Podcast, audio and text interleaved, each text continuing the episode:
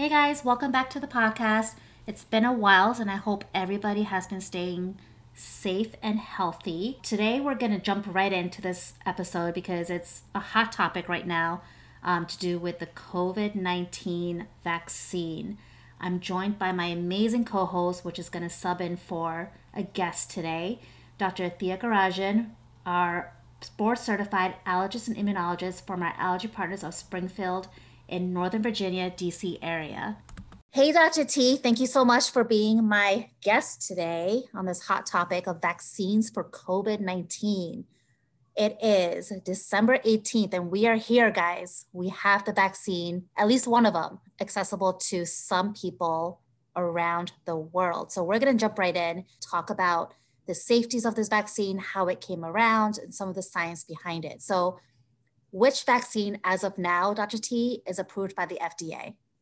Well, thank you, Chilka, for inviting me. Um, this is such an important topic, maybe the most important topic of our lifetimes when it comes to how much the COVID pandemic has affected not just our country, but our world. So the question is which vaccine was approved by the FDA? So as of now, the Pfizer BioNTech COVID 19 vaccine, I'm just going to call it the Pfizer vaccine, is the one that received an emergency use authorization from the FDA. That was done on December 11th, 2020, for those aged 16 years old or older there is a second vaccine made from a different company called Moderna. It received approval from a panel of independent experts. They are called the Vaccines and Related Biological Products Advisory Committee meeting. I expect, as most of us,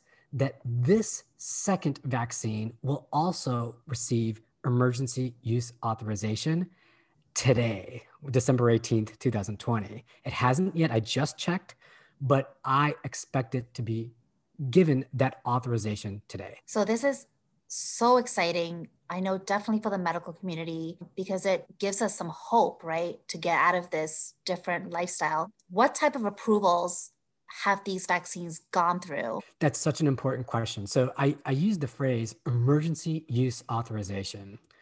So this is a type of authorization that the FDA can issue during a public health emergency we are obviously in a public health emergency. This is different than what's called a biologics license application. The acronym is BLA, and that you can think of as like a full regulatory approval.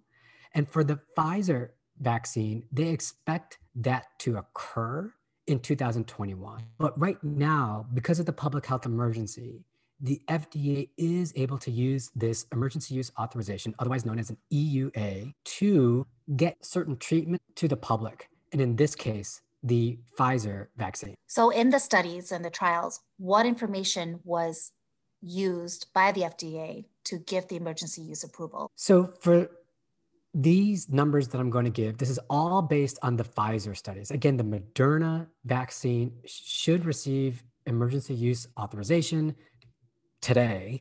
So that these numbers are just for the Pfizer product. So based on over 37,000 participants that were enrolled in an ongoing randomized placebo-controlled international study, the majority of which are US participants. In this study, about half received the vaccine and the other half received a placebo injection of salt water.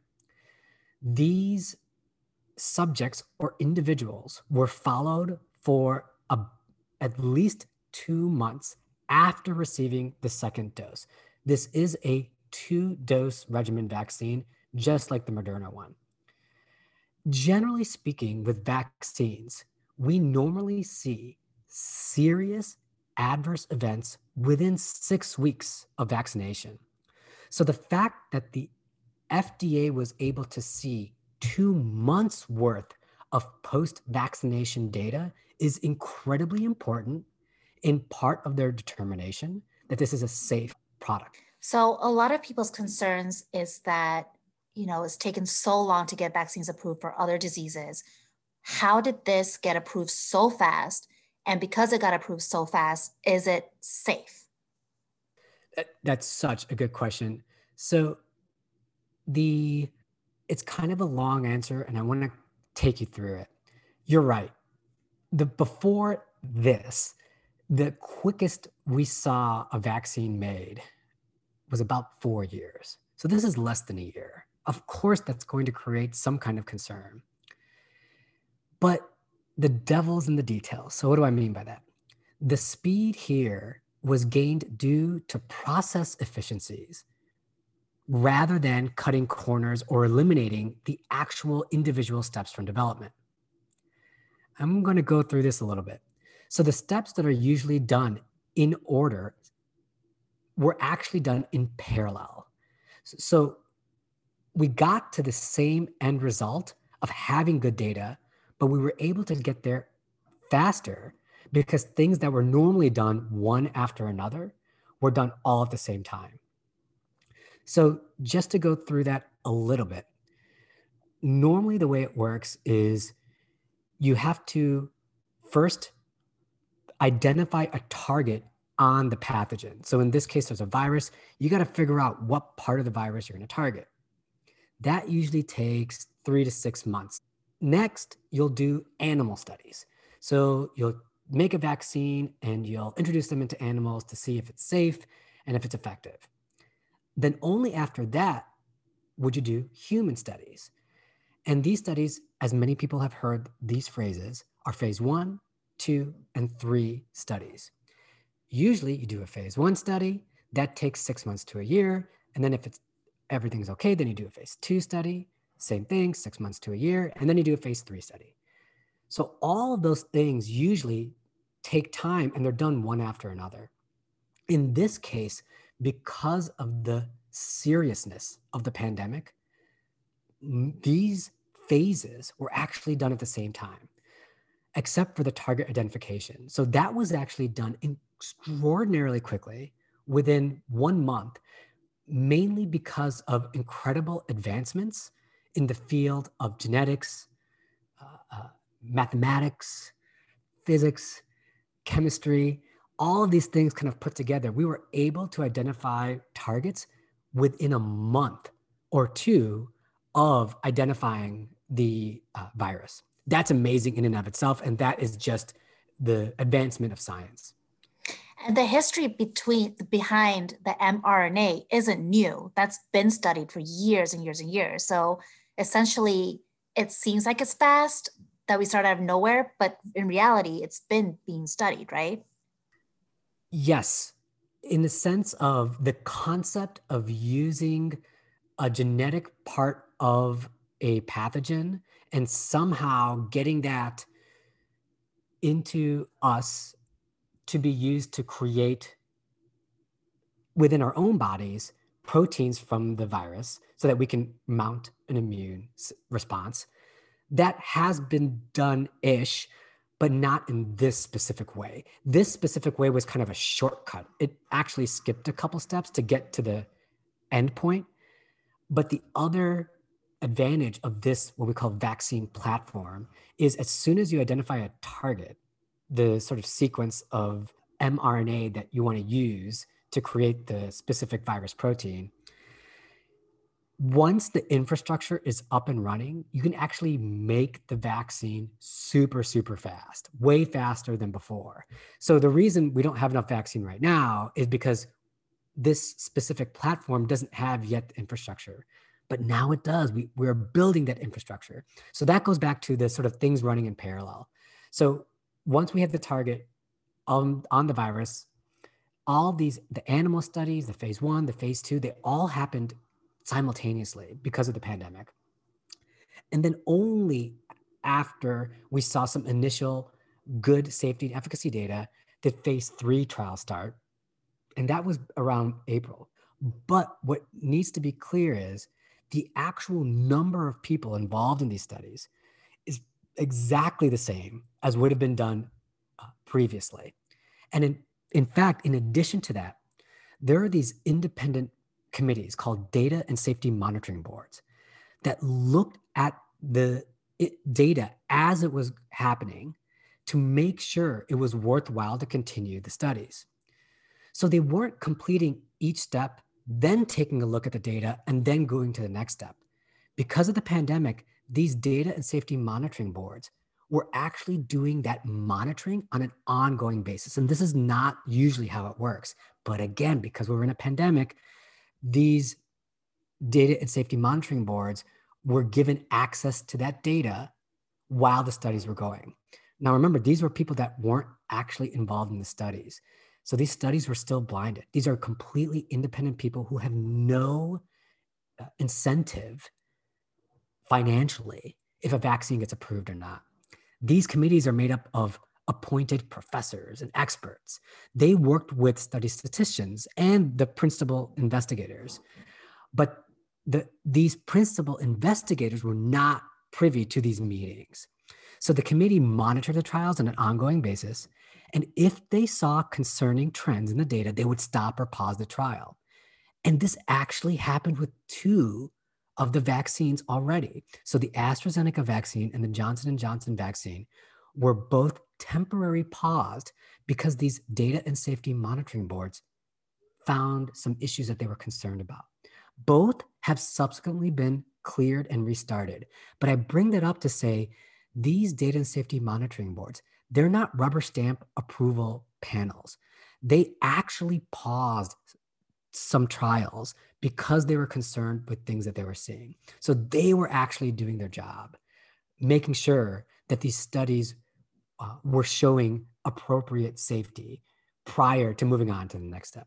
So, as per usual, and with everything, you know, anything that's great, we always have the few bad apples that always get dramatized and you know that's what everybody hears about so i know there's a lot of concern with the allergic reactions that have been reported with a few people that received the vaccine what can we say about the allergy risk with the pfizer covid vaccine and what led to this concern yeah so before we get to the allergy risk i, I just did want to talk about a couple of things with the overall efficacy and safety so for the Pfizer vaccine, it did show a 95% efficacy in preventing against symptomatic COVID infection.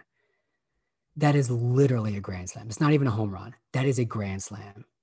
From a, it was a vaccine that was tested on a wide variety of demographic 9% African American, 4% Asian, 28% Hispanic Latino, uh, 42% older, um, uh, a 35% uh, increased weight. So across the board, really well uh, uh, represented in terms of the study participants.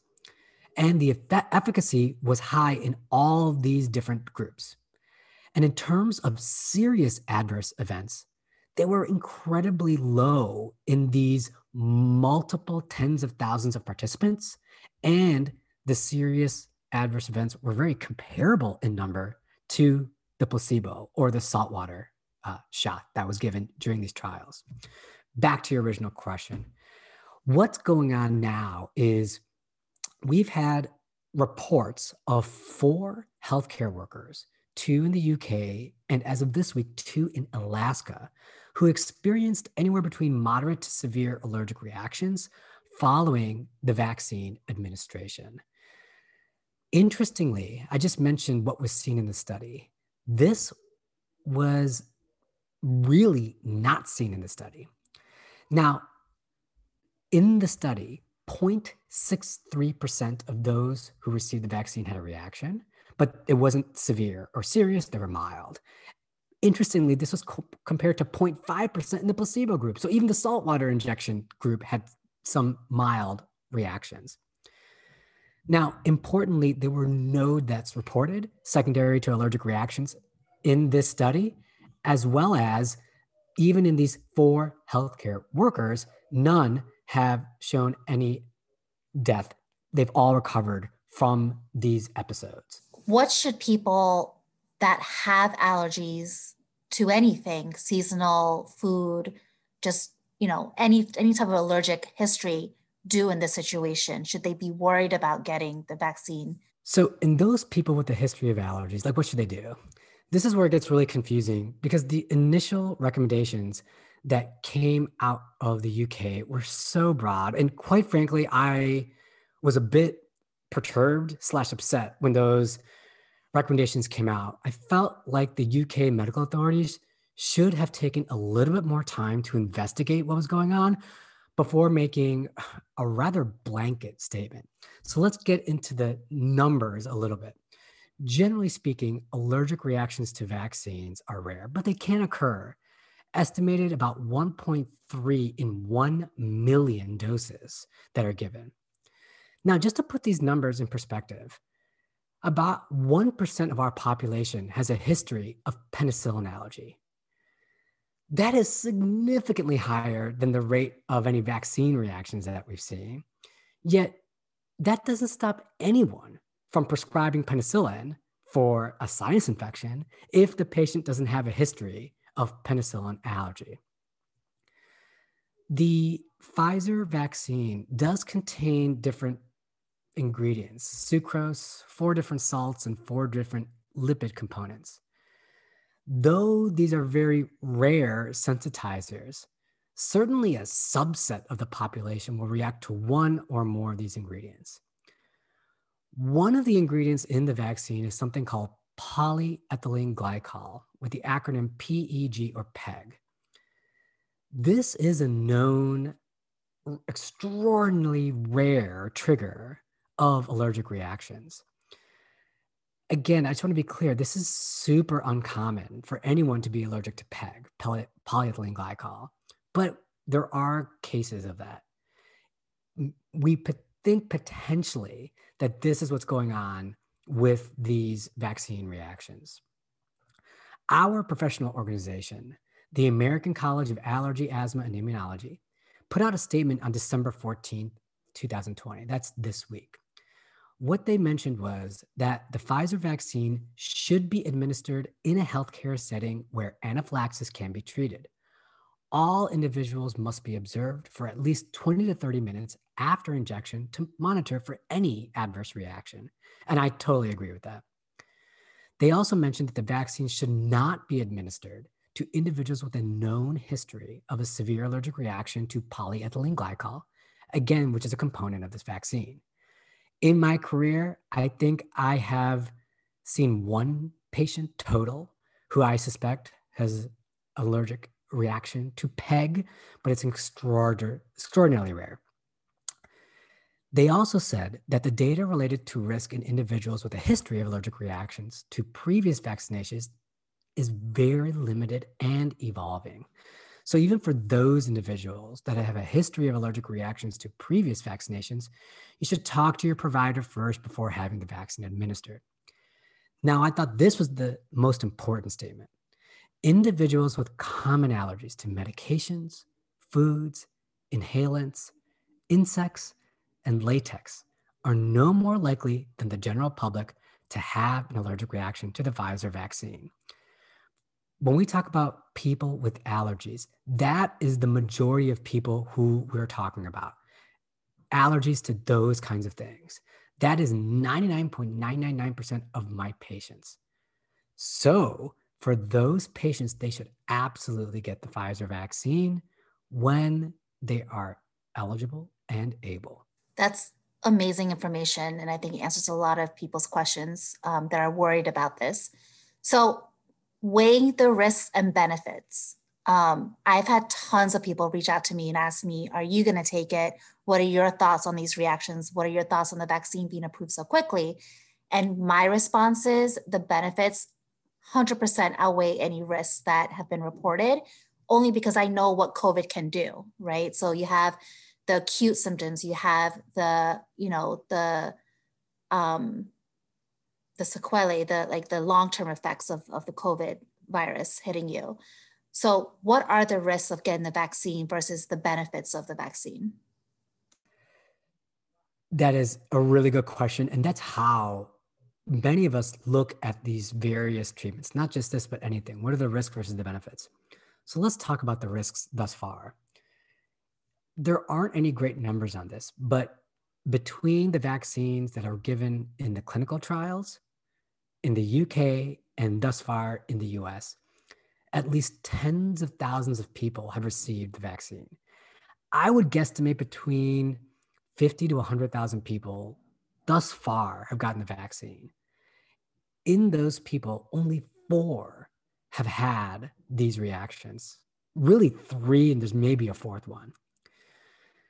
So, if we do the math, maybe that's one in a 25,000 risk of a severe allergic reaction to this Pfizer vaccine.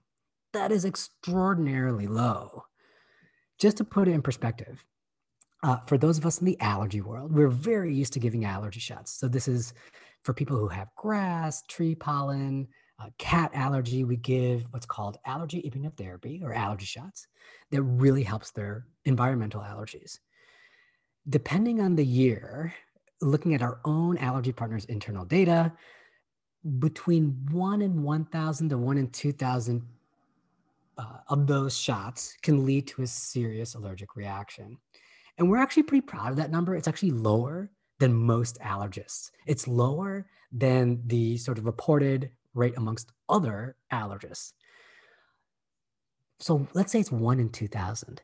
That's still much higher than the risk with the Pfizer vaccine. Now let's think about the other side of it, the benefit. I previously mentioned this sort of 95% efficacy in those who are fully vaccinated in preventing having symptomatic COVID infection. As of today, over 310,000 Americans have died from COVID. Whenever I hear numbers like that, it's really hard for me to put it in perspective. I, I don't actually know how to think about that number. Well, after doing a little digging, what I found was this number is more American deaths than World War One, the Vietnam War, and the Korean Wars combined. Literally add all those up together, and it's significantly less American deaths than COVID. As of this week, over 3,000 Americans are dying from COVID every single day. In fact, on December 15th, that number was 3,611 deaths in one day. Again, I hear those numbers and I think, how do I put this in perspective? One of the most traumatic events of our generation was the September 11th attacks. On the that day, we lost 3,000 Americans. So that unfortunate event changed our lives forever. We are having a 9 11 sized event every single day. There is only one way out of this. There is one way out of this pandemic, and that's through widespread vaccination.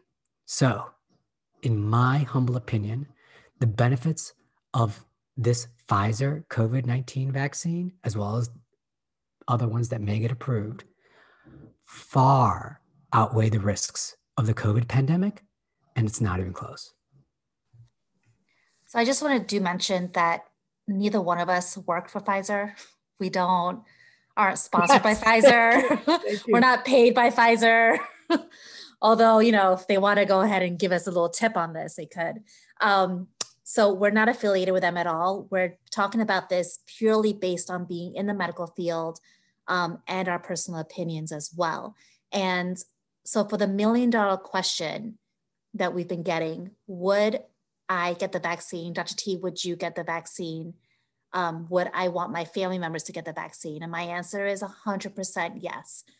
Yeah, I mean, there, like you said, there's no way out of this without this. And the few friends that I know that have had received it um, in the past couple of days, they're crying tears of joy because there's finally some relief and sense of hope that life will go back to pre-COVID lifestyle, which is amazing to even think about. So, what are your final thoughts on getting this vaccine? And would you and your colleagues and friends and family um, receive this shot? So that is such a good question. There's so many times when I'm talking to my patients where I, I'll tell them my philosophy is I'm going to treat you as if you're my family member. If it's your child, I want to treat them like they're my child. The things I recommend are exactly the things that I would recommend if it was my child in this room. So I would absolutely get the vaccine. And in fact, I did this morning, as you already know, Choco, because I told you about it. Um, I got my vaccine this morning. Um, I feel great. I have a little bit of soreness, but not anything that's a big deal. I don't actually feel anything. I don't feel tired. I don't feel feverish, although that has been reported, and that's okay for some people who get the vaccine. And you're absolutely correct. It was emotional. I was incredibly, I don't know how to say it. I started to feel a sense of relief, not just for me, but for us, for our world, for our society. And you could sense that emotion in the room. You could sense that emotion with every person I interacted with while getting the vaccine. I know other um, healthcare worker uh, colleagues and friends who have also gotten the vaccine thus far, and we all have felt the same way. For my wife, who is also a physician and getting vaccinated soon, when my children are able to, my parents, my father-in-law, my sister and her husband, and my brother-in-law and sister-in-law, all the people that mean the most to me in this world. I have told them, please get vaccinated as soon as you can, and they all will. And I've shown them by getting vaccinated myself. So, to everyone out there, this is exactly what I am saying to my own family. In fact, I'm saying it to myself because I was very lucky enough to be able to get the vaccine literally this morning. That's so amazing. Um, I'm kind of jealous that I haven't got mine yet, but I will when it does come to my time. And 100%, you know, I feel the same way. I treat all my patients and even friends and family and acquaintances, Facebook friends, everybody that I know, I would treat like they're my own family. Um, and I 100% recommend this to everybody. It is going to be our way out of this crazy, crazy year. And so, you know, be careful what you're reading and what you're looking at online. There's a lot of misinformation out there. There's a lot of things out there that's going to confuse you. And if you have any questions, don't just spread the misinformation. Ask people in your life that you can trust and that have done the research. So, Dr. T, any final words about this? You said it so well, Chilka. It's it's so easy to sort of read something online or hear something from a friend and just believe that it might be true rather than digging into the research and data yourself or at least talking to someone like a healthcare provider a trusted healthcare provider that can give you their perspective all of the information that i convey today it's all public information you can get it yourself uh, the safety data the unfortunate COVID death data. It's all easily attainable. If you don't believe us, talk to someone who you do trust. But again, there is only one way out of this pandemic. There is only one way we can get life back to normal, and that's through widespread vaccination. So I really hope that for those listeners who have doubts, please do your own research but talk to trusted individuals. And um, if you believe us, get vaccinated as soon as you can when you're eligible. So, yeah, if anybody has any further questions, I hope you guys got a lot of information out of this podcast. Um, if you have any other questions, contact any of us at any of your local allergy partners or anybody that you know that you know will tell you the truth and their you know scientific opinions. And remember that our family is here to take care of yours. And we're so excited that this is happening.